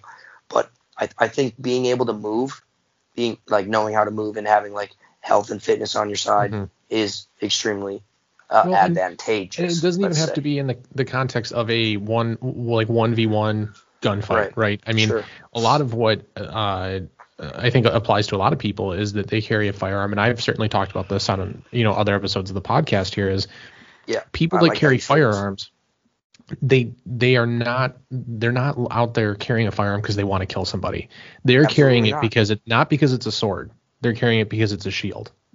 And Damn right. what I mean is you're out at the mall, right? And you were with your girlfriend or somebody, you know, Joe down the street is out with his wife and his two small kids. You know, mm-hmm. um, your responsibility at that point is not to, I mean, if you can, sure, you know, eliminate the threat judiciously yeah. and appropriately, but your sure. primary responsibility is to get yourself and your family to steal what you're just saying, you know, get them off the axe, get them to safety, right? Which yep. in more instances than not is going to involve moving, right? So yeah. understanding yeah. how to shoot while moving, understanding, or even just understanding, you know, point A to point B movement, how to administratively and safely manipulate that firearm so you're not flagging people because yeah. stress being what it is, you know, um, negligent discharges can happen. And then whoops, you just shot your neighbor in the arm or something. And you know, and so it's it does it's not even specific to the gunfight scenario. You know, knowing how sure. to safely and properly move and manipulate uh, your firearm or your weapon system is um, is paramount. It it it's something that, that definitely can't be overlooked. And I and I do want to ask because we had one. Um, do you guys have any N Ds during your class? um, yeah, yeah. So um, I'll answer that in a moment. I'm, I want to sure. interject with this point about.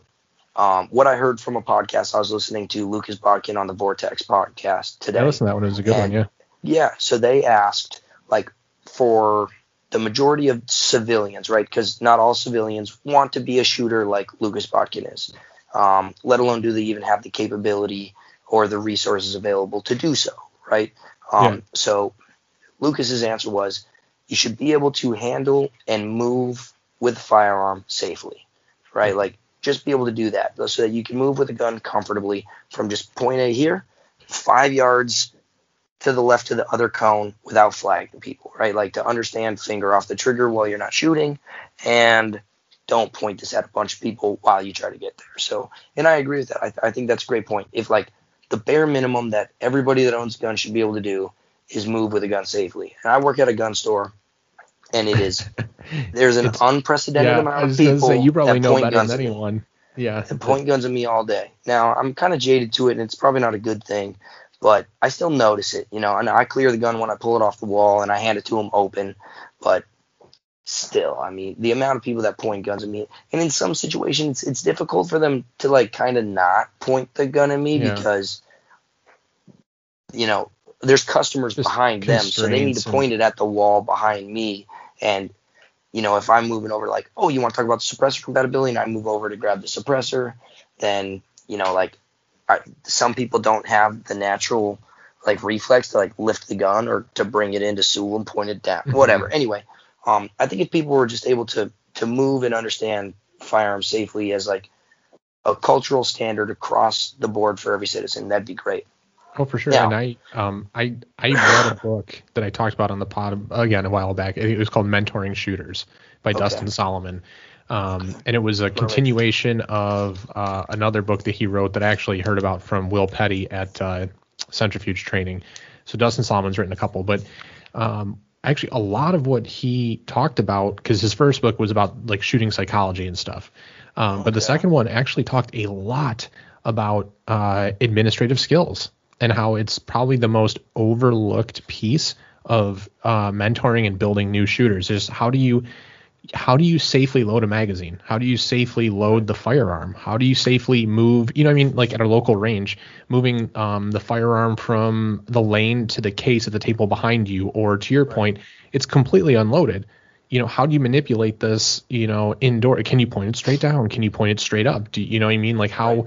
to administer, uh, flip a safety on correctly. You know, uh, the administrative side gets, it can get real deep without people realizing it. And it's like, yeah, man, moving with a firearm safely is, uh, that's, you know, that's, and especially if you put it into context, right? In a crowd, you, you have, you're surrounded by friendlies, by no shoots, you know, sixty, right? And you've got one that you have to shoot. Right. Yeah. So. Yeah. Um, well said. Uh, at, So there was a gun show here recently, and we had a booth at the gun show uh, trying to uh, really get our name out there, some brand awareness, um, have some interactions with some folks locally here, because Instagram is national. It's it. I, I said that in our story one day. Um, Instagram is really national. Like, you live three states away. I talk with a guy out in California like every other day. Yeah. You know, a guy that lives in Pennsylvania like all the time. You know, so like, though you guys aren't going to be taking our class, right? It's going to be people that are within two hundred miles of us that are going to be taking yeah. this class. So we were at the gun show. We had a booth at the gun show.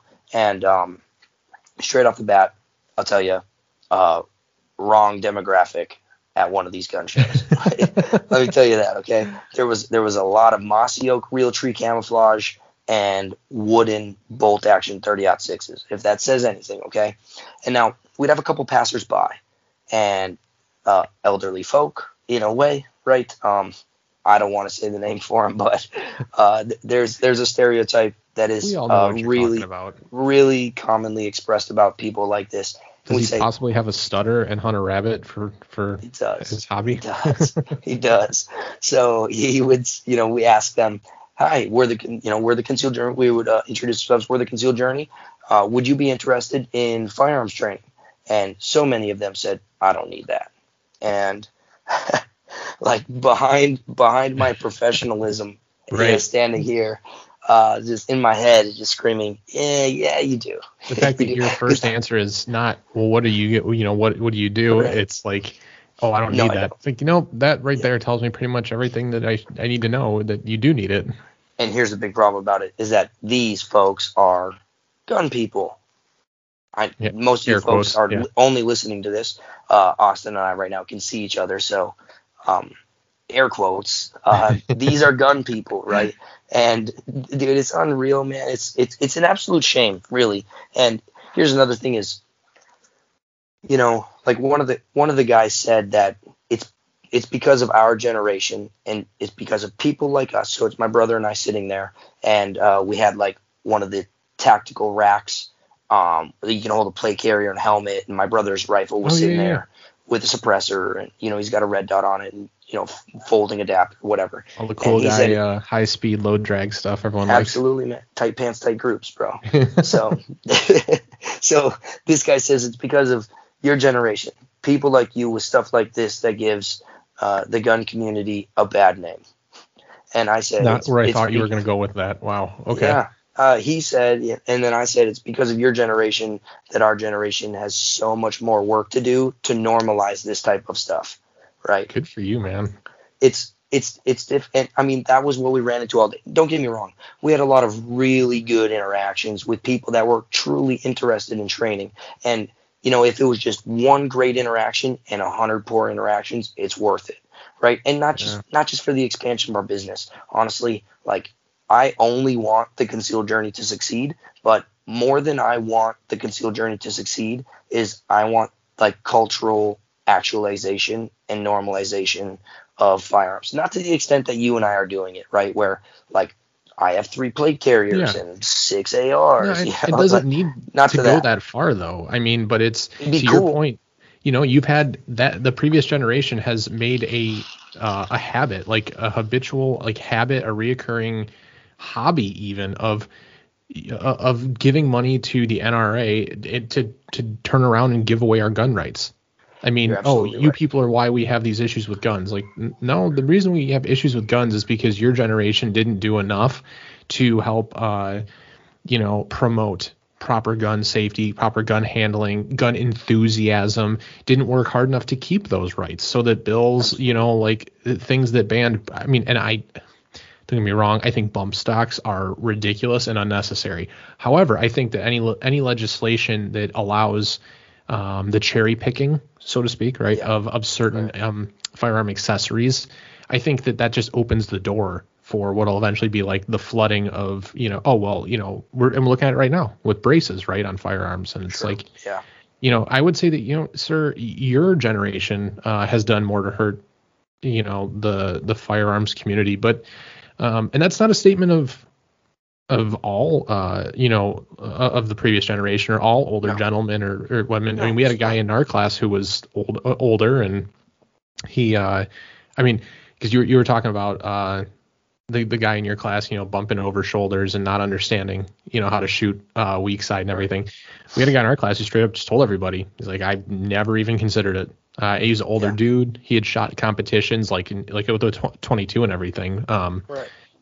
You know, but it's like, you know, so there are people that are that are bridging that gap, but I think that that's like the absolute the absolute worst way uh, to to treat somebody with a different perspective. I mean, and if you disagree, no one's saying you can't disagree, right? I mean, but like hear people out and get their perspective and maybe gain some understanding behind uh, behind you know why you feel the way you do and why he feels sure. the way he does. And And there's certainly a lot of, com- I mean, you guys both like guns. There's a lot of common ground there, you know? I mean, exactly, like, man. Instead of focusing just on the differences alone, and I I mean, I sound like a dirty fucking hippie right now, but, I mean, but, but truly, if we, want, if we want this all to be successful, uh, you know, we have to, in, in both sides, right? Because, don't I mean, make no mistake, hunting is not exactly thriving as a, a hobby and an activity these days either, right? With technology sure. being on the rise. So, um you know, and a lot of the guys that are, are hunting enthusiasts are are tactical shooting and firearms enthusiasts, vice versa, and everything. Maybe leaning probably more to one side than the other in, in, right. in that conversation. Um, yeah. But I mean, you, you you have to. It has to be one community versus you know, uh, versus two. This it's it's a it's a perfect translation uh, between the country as a whole, and then we can say is the gun community, right? So. Yeah. Uh, That that guy that said that to us about our generation being the problem, um, he's also a gun guy, right? I'm a gun guy. Alleged gun guy, yeah. Allegedly, right? Yeah. So now there's division there, right? So he he's a gun guy as well. We're we're technically on the same team, right? But even within the gun community, there's division and there's disagreement, right? And now it's because of that disagreement that we've got butting heads between classes of gun folk. Now, the same thing happens across the country, right? And I've touched on this in, in some of my I G lives, right? And like you said about focusing on what do we have in common. Across this country, there are so many people that only focus on what we don't appreciate about each other, right? But we're all Americans still, you know what I mean? Just like me and that F U D, we're both gun folk, but we disagreed. Now, I don't agree with that. I, I We can still have our differences, but like you said exactly, we both believe in firearms in this country in different facets, absolutely. But we both now between me and the uh, the hippie in Portland, right? Yeah. I'm sure we can find something in common, right? We're both still Americans, and as Abraham Lincoln said, it's it's the division within that makes the house fall, right? I paraphrased that and I botched that. That's not verbatim. A house um, divided cannot stand or something like that. Yeah. A house divided unto itself cannot stand. Uh, thank you, sir. Uh, you obviously, I graduated from Minot Public School. Okay. Barely. I barely graduated from Minot Public School, and it shows, but, um, anyways, you know, it, it's, those analogies are trans transferable. Now, yeah. I, I think that's a big problem in this country right now, is that we're all focusing on what's different between each other. And because, uh, a really common and familiar thing between you and I is firearms. I also agree more specifically that within the gun community, that's a big problem as well, is that this gentleman that, you know, is wearing a red flannel, not really, you know, Mossy-O Camel, oh, whatever, it doesn't matter what he's wearing. Um, this gentleman that only believes in thirty aught six bolt actions cannot see the utility and importance of what we're trying to do, is get people actually indoctrinated into the gun world safely, like with the mentality that firearms, uh, especially concealed carrying, is a shield, not a sword, right? That, like you, you said that so well, and that we carry firearms to preserve life, not to take it.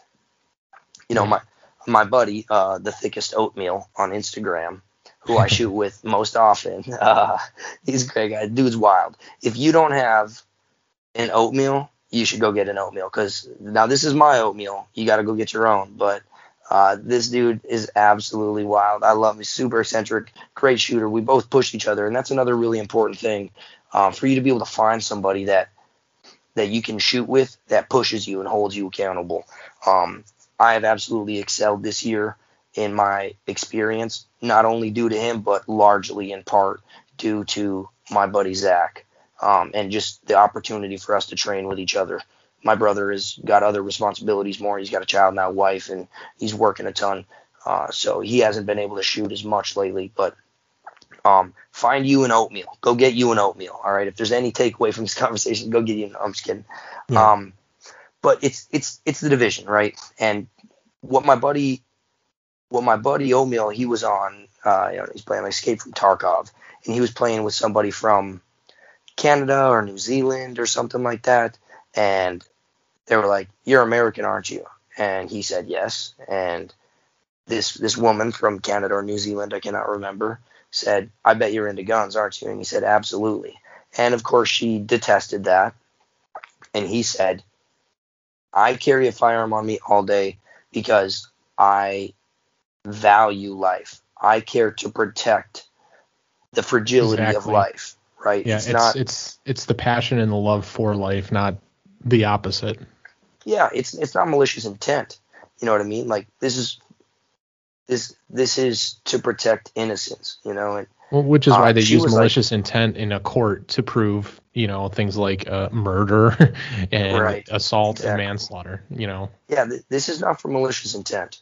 And the woman that my buddy was playing video games with, she said she had never heard it ever presented that way. She had never heard firearms like described in that facet, that they're actually for the preservation of life, yeah. not for taking it. Now, don't get me wrong.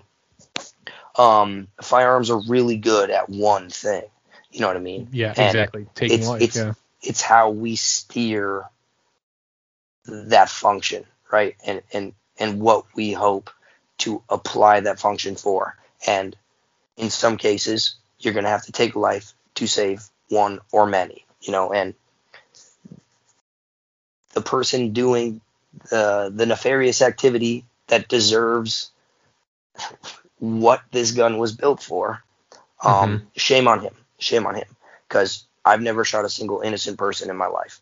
You know, I've never shot anybody, actually. Let's be honest. I've never shot anybody, but I've never shot I've never right. shot an innocent person, you know, and I've never even right. considered shooting a, a kind and friendly and an innocent person.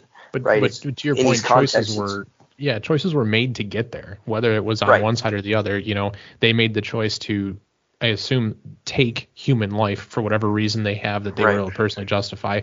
So then yeah. y- you or, or your friend or whomever is then forced to also to match that choice with a choice of their own. Either sure. I choose to be a victim I choose yeah. to let this happen, or I choose to take that that lonely stand, you know, not to get all poetic on it, but but to be that one that, yeah. you know, to be that protector, to carry that shield, not, you know, and again, not for malicious intent, but for the yeah. preservation of life, and for exactly. and, and not just your life, not just uh, the life of, of your girlfriend who's with you, or, or whatever, the preservation right. of, of all life, you know. Yeah. Um. So, yeah, I think Uh, if anything, that just goes to really, really highlight how effective uh, mainstream media is at painting the picture that they want you to see. Um, which again, it's why it's so it's so important that people talk about issues they disagree on. You know what yeah. I mean? Like, and it, even aside that. from firearms, but you know what I mean? Like, yeah. and, for, and that's like a success story. You know what I mean? Like, that's one of those rare instances Huge. where you are able to. It, you probably didn't even convert her, you know what I mean, to being no, pro-gun, no, no. but You're still it's talking about my buddy Zach talking to that girl on video yeah. games. Yeah. Yep, yeah, absolutely. Yeah, that's huge, man. That's that's that's a that's monumental for her to just be like, oh well, I never heard it actually presented like that. Like, there's just just that, right? Just that. Mm-hmm. Like, if that's the end of the conversation, right? She's not going to be like, oh wow, I was talking to this dude from America on Escape from Tarkov, and like, I'm a gun guy now. You know what I mean? Yeah, like, now my life has changed. My world is, is different. I don't know. It's like I'm seeing color for the first time. I'm sure that's not how it went, but you're totally right.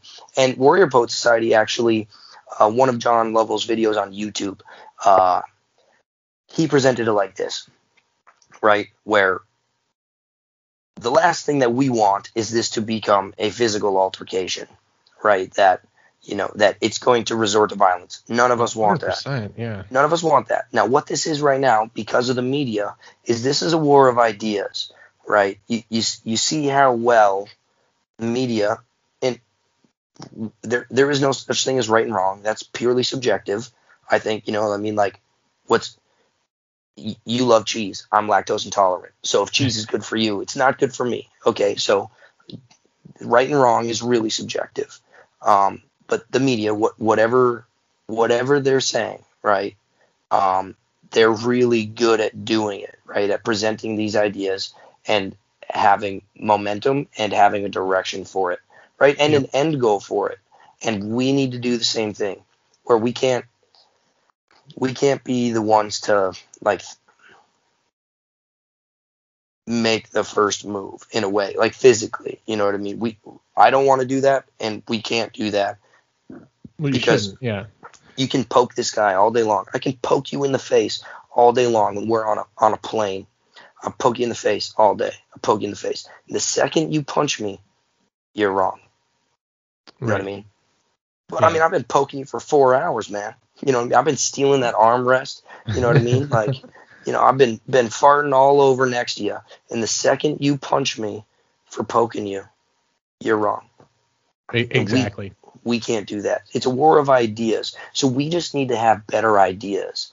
And where it comes down to is it comes down to local involvement, right? It comes down to one hundred percent this, this gun show, right? Where yeah. we're trying to show people firearms in a positive light, and like that they can be fun, but you need to be safe with them. And like, we're not out here just like trying to look cool for Instagram, and we're not out here like training militias. Like, that's not what this is. This is about being a responsible American, and one of our duties as an American is, I I believe, to like be competent with a firearm and be safe with a firearm. You know, I mean, it, it's yeah. it's written in every document that this country stands for and was built from. You know, that's part of it, right? There's other things like, you know, help your neighbor. You know, those things are important. You know, I mean, like, yeah, no, I mean, there's, I there's a lot of other things, but this is this is what we're kind of I on think, the topic about it. No, I, yeah, that you so think you hit it, you know, and it's, um, you know, it's, it seems radical, you know, from other people's perspectives for, and it's because, you know, uh, to the, you know, we're talking about the, the, the previous generation and stuff, and it, they did so little really to help push back against uh, some of those gun yeah. controls. I mean, and really started with Reagan when the Reagan administration was in office, and, um, yeah. you know, and, and it's kind of, it cascaded through basically the latter half of the eighties and the early part of the nineties that allowed for the Clinton gun ban. And then because it was banned, it was at the back of a lot of people's minds, and, you know, technology and communication has only gotten better. So now it's like a reawakening, but it sure. seems radical because it's such a, it, it, it's a small movement, relatively yeah. speaking, compared to other things in the country. And it is that way because we, it's like we joined the fight. Like we didn't start punching back, right, until like the fifth round. You know what I mean? Right. We spent the yeah. last forty years getting our asses handed to us. And now it's okay. yeah. Now we're, we're pulling the Rocky and we're going to, you know, it's the come behind, sure. come from behind victory. So it's, yeah. um, you know, I think that it's just, it's going to take some time, and it seems radical because it's, it's not grassroots anymore, but it's, you know, we're the, the movement, the idea is, is, uh, is growing, and it's starting to take hold. And it's just, it's a, unfortunately it's a slow, sometimes painful process. And to your point, you know, you can't just come out slugging in, in this, unfortunately, like you could in, in a real fight, because like you said, as soon as you throw that punch, you're wrong. And yeah. you know, that's, it, it, it is what it is. It's, it's annoying. It's frustrating. Uh, think, but that's the that's the that's the game, and you got to play the game to win the game, right? So I agree. Yeah, yeah. You you gotta you gotta pay to play, and you gotta play to win. Um, and Precisely. While you're playing, you need to have the mentality that you you like. You need to want to win, right? Like you have to play the game to you have to play the game to even be able to win. And not only that, you have to want to win, right? And I think I think historically, like what we're doing here now, reg- regardless if you and I are the only people that ever, regardless if you and I are the only people that ever listen to this podcast, or yeah. God, I hope not. I hope not as well. I, I hope a lot of people can hear this this message. But regardless of that, what we're doing here, and many other people are doing right now, I think as we look back in history, right now in this time and era. This this will go to show as like like where things are starting to gain momentum. I mean, the, maybe by necessity because like we're just sick of this, you know. Mm-hmm. And there's a lot of pushback from the other side, and it's like I'm done compromising. I really am, you know. I I I think a lot of people are done compromising, and we've compromised so long that. Um, honestly, now it's like we're just trying. It's to all get some it. People know in this struggle, unfortunately. It, it's un- it is unfortunate. Um, so I think I think this is going to come come down to it. You know, maybe like the last couple of years is where there's been like a resurrection, if you will, of like. Yeah, it's a good word for it. Of of advocacy for the Second Amendment and and all that it entails, like. Like the mentality and the responsibility associated with it. There are far too many people that I know that own guns that aren't responsible with their firearms. You know what I mean? That still flag people, you know, whatever. And it's like, if even we can't do it right, then how can we expect other people to understand what's appropriate? Like people that don't do this at all, how how can we rightfully expect somebody that's never touched a gun to not look at guns inappropriately? If people that are into guns do it incorrectly or unjustly. You have to be you know, the example. Absolutely, you know? Man. Um, be that beacon for people to, to come to, to that guiding light, so to speak, right? You know, like, hey, right. we're here to help and yeah. do it the right way, responsibly, of course. You know, I've actually, I'm one of my best buddies, right? So in a, in a previous Instagram live that I did where I talked about that analogy of being able to find uh, things that we can agree on, a common ground, right? I got a buddy. Um, he's been my buddy for fourteen years, okay? Um, I've been into guns for like eight years. So I've been super into guns for probably six years. Around him, we've we've maintained friendship through this transition. Um, he doesn't care about guns at all. As much as, and I've never been like, I've never ragged on him, been like, hey man, you got to get out with us. You got to get out here and you got to come shoot. And like, how come you don't, like, I've never pushed yeah. him like that. He knows that I'm into it and that I'm open to him coming into the gun world and that I will absolutely embrace him in the gun world with whatever information or curiosities he may have. But he hasn't willingly adopted gun stuff, and I'm not going to push it on him. Okay. Um, no. We're still, we're still like best friends because of it. Right. Um, you know, he likes basketball, and I got another buddy that's not really into guns. He owns a Glock nineteen. That's it. But, you know, he likes uh, finances and, like, real estate, and I don't care about that at all. But we both love hiking, you know what I mean? And we can both, like, enjoy phil- philosophical discussion. Um, so, like, finding that common ground is really important.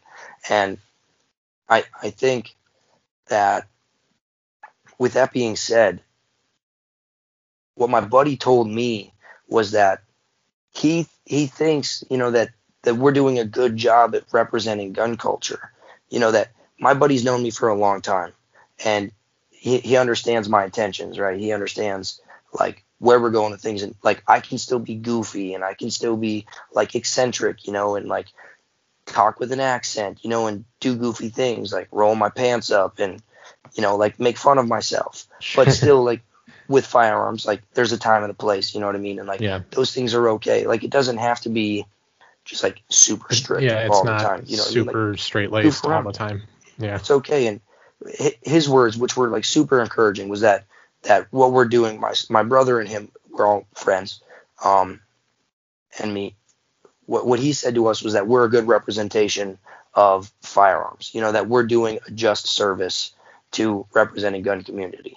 And it totally abolishes all the things that he ever had as preconceived notions of the gun world, like, as compared to everything he ever hears from the media, the you media, know, or yeah. like like his friends that are that he's only friends with because of basketball, you know, because they like to watch the N B A. So he's got friends that he's only friends with because they watch N B A together, and they can talk about this dude's stats and, you know, like, what college he went to and all that, you know, like, they're friends only because of that. And what those people say about guns does not is is is of no reflection compared to how we are representing guns.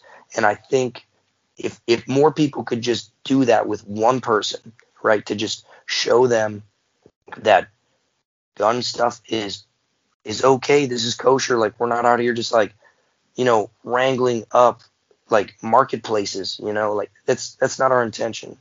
And it's going to be really important, especially with, like, you want to talk about governmental oversight and overreach, um, like, uh, to hold our government accountable, man. Like, that's kind of what these things are here for yeah, in the modern day and age. Uh, my my Glock nineteen that I'm carrying right here right now really has no uh, has has no effect on an overreaching government. But um, when there's a lot of us with planning and uh, skills, gear, right, then it makes a difference, right? Yeah. But whatever. Um, how much how much time do we have left? Uh, we're right up we're right up to it, basically. But okay, if if you got another minute, I'd I'd like to tell you about the N D that we had yeah. at yeah, our Warrior Poet Society. Okay, real quick with that. So we only had one N D at our class, which is actually really impressive, especially for uh, you know, the course of twenty hours of being. I'd say the, the amount of time spent, yeah. Yeah, ten guys, twenty hours on the range, and we only had one N D, and it was actually the last man on the last drill, the last day, last shot. Um, and it happened to be me that did it. So, uh, which, you know, go, like, yeah. if any, if anybody's going to do it now, all right, sounds good. I'll, I'll be the one with the dunce hat. So we ran this drill called the Dirty Diamond, and, um, Paul Parkerson came up with it, and it's essentially the culmination after his Carbine three class. It's like the last thing they do in their Carbine three class is run this Dirty Diamond, and it includes junkyard prone, fetal prone, um, shoulder transitions, movement as well. And we did it like a relay race. So we had two teams of five, and it was us versus them, and it was a relay. And you had to run through the whole Dirty Diamond and back before the next guy could go. And uh, we had the guy that had the uh, difficulty with the manual of arms with his firearms. Okay, that yep, guy. Yep. Yeah, with the SCAR and the and the F S two thousand. Um, he was on our team, and like I mentioned earlier, he couldn't fire from his support side. So they had like three guys finish in the amount of time it took this guy to just like try to shoot with the support side. Damn, um, and we had him go first, you know what I mean, so that the rest yeah, of us could like make up for him, right? Yeah, three of their guys finished by the time that guy was halfway through the drill. And anyways, so the rest of us four are like really trying to make up time. So here I am, last man. I'm the anchor. I'm going. I do the dirty. Dirty Diamond. I get back for the last shot, which is from a junkyard prone position, and I shoot my last shot at the steel far away. Cool. That's like the last shot I need. I just need to like put my gun on safe, turn around, and like clear it through the cones. As I'm going to put my gun on safe, I had an ambidextrous safety. So as my gun is laying sideways on the table, because that's how you shoot junkyard prone, you turn your gun, mm-hmm. your gun sideways. To activate my safety, I pulled my trigger finger back to move the safety selector into safe on the top side of the gun, right? And yeah, at yeah. that point, as I'm getting up to switch it back to safe, my trigger. finger went down into the trigger, and I shot a round right through the table. Like, it was at, like, I don't know, not quite forty-five down. It was a little bit more exaggerated out than that, something like um, maybe like an eighty-degree angle or whatever, through the table and into the dirt right in front of me. And only two guys even realized what happened. I knew what happened. I knew exactly what I did. I pulled my magazine out, and I cleared my chamber, and I just kind of cussed a little bit, and I was frustrated with myself. For one, that I just did something exceptionally foolish, you know, and, and uh, really contrary to everything that you and I have talked about so far, you know, about being safe and about being a responsible firearms yeah, I mean, handler. I think it and just goes to show you that, you know, anybody, it happens to, to all of us, right? And that's, it mm-hmm. just highlights the importance of training, that somebody with, with your, your level of skill and experience, it happened to you. You know yeah. what I mean? Like, it can happen to anyone. I mean, yep. the guy that had it in my class, it was on a, he bumped over um, to his left shoulder while shooting some targets on the move. And when he bumped over to the left shoulder, he A, did not flip the, the, the safety selector back to safe. Right. Which, you know, at, we were at the point of the class, everyone's trying to go fast to impress each other, whatever. But um, exactly. he didn't flip that switch. And then when he transitioned over, he, you know, he bumped over. So he left his right hand on the grip and just yep. bumped over his left shoulder. Sure. Um, yep. But squeezed it off. Um, and it was downrange. It was actually, sure. I think it hit a target at the bottom of the paper. But, uh, I mean, it happens, you know. And that was somebody who was one of these gentlemen that was older. He had deployed to Kosovo. He had seen combat. You know, he yeah. just hadn't kept up with it. So, I mean, it... I mean, it happens. It's just, again, it's why we train. It's why we have to hold yeah. ourselves to a higher standard of, uh, you know, personal accountability, right? Absolutely. You're totally right. I'm, I'm actually, I don't know if I want to say I'm glad it happened to me. Of all the ten guys that it could have happened to, um, I, I'm kind of glad that it happened to me. That way, I don't know. Like, I wish it just didn't happen at all, obviously, because sure. it'd be super cool if I I only ever had one N D before this, and it actually still hit the target. I just I meant to turn my flashlight on, not pull the trigger uh, on, a, on my handgun. It still hit the target, though.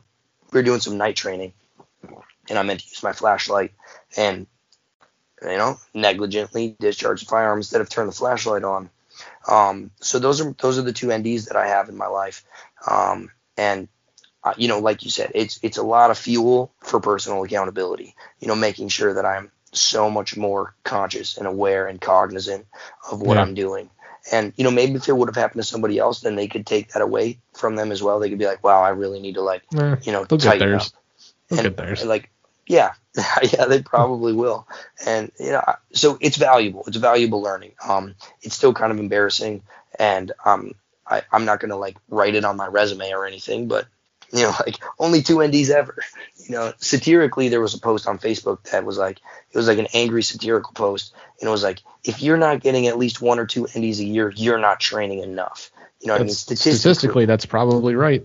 That's right, that's probably right. But it's, it was a satirical post. You know, yeah. It's like, you guys should be shooting your your your basement floor three or four times a year if you're actually doing it enough. You know, if you're actually out there trying like you should be, you should be having way more N D. It was satirical, but and I don't entirely agree with it. Like, if you could go your whole life without an N D, I think that'd be great. You know, that's an accomplishment. Sure. But it's uh, it's probably about, statistically, it's bound to happen. So, yeah, um, yeah, man, I, I, we're gonna close this up here. Yeah, this is no, I mean, we always have uh, such wild conversations, and, and we hit on all kinds of stuff. Like, yeah. Stuff that I always start off when I when I get ready for our our, uh, our chats, and I'm like, all right, we're gonna talk about this.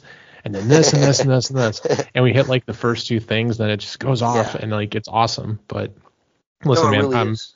I'm I'm super, super glad we got the opportunity to catch up. I know we're both pretty pretty fucking busy, and um just in time for the holidays when shit only gets weirder. So um yeah. you know, my hope is yeah. we can get together and chat uh, you know, maybe a little bit closer to the end of the year, or, or certainly the beginning of next year, and, and catch up. And uh yeah. I'm super pumped for all the stuff you guys are working on. And Um, just real quick before we kind of close it out, uh, just real quick, yeah. where can everybody uh, find you guys on social media? Sure. Uh, social medias and our website. Our website is w w w dot the concealed journey dot com. It's all lowercase, all together, no punctuation, no hyphens, periods, nothing. the concealed journey dot com. That's our website. Uh, The Concealed Journey is our handle for Instagram, Facebook, YouTube, uh, all like that, no punctuation. proper grammar, everything like that. So you can find us over there. Class schedule is going to be on our website, um, and Instagram is Instagram. So there's not a ton of it that actually pertains to, like, come take our Carbine One class. You know, it's yeah, yeah. Uh, that's best. That's best on our website. Um, Facebook is really best locally, like I mentioned before. Uh, Instagram is, is really national, so it, it doesn't do a ton for um, actual local awareness for what we have to offer. But whatever, we're on all of those. And um, honestly, Austin, like I, I appreciate you having me on um, because this is genuine conversation. Hell yeah, um, man! It's it's not it's it's not like superficial or uh, artificial in, in any form. Like this this genuinely feels like an authentic conversation, and you feel like like it, like you're a genuine guy, so I think that makes it authentic in itself, you know, that this yeah I think it, it helps. We we talk a lot about a lot of different yeah. shit, and it's awesome. Yeah, absolutely, you know? No, it really is. It and you can tell that, like, when you started getting into conversation, like, this has been an effortless conversation. There hasn't been any point in time when we're both kind of like uh uh so like yeah you see that new episode on Netflix? No. Like we no there's none of that.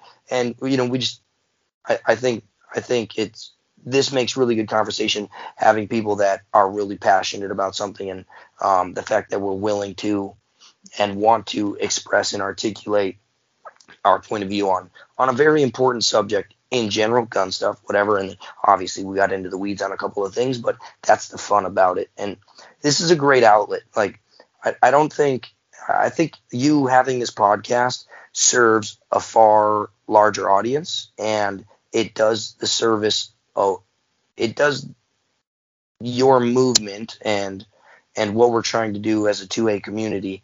It does a way better service at that than like my post on Instagram does. You know, we oh, mentioned yeah. that in the D Ms. You know, like it's Thank you. It, you know, clicks, and you know, it's cool, it's flashy.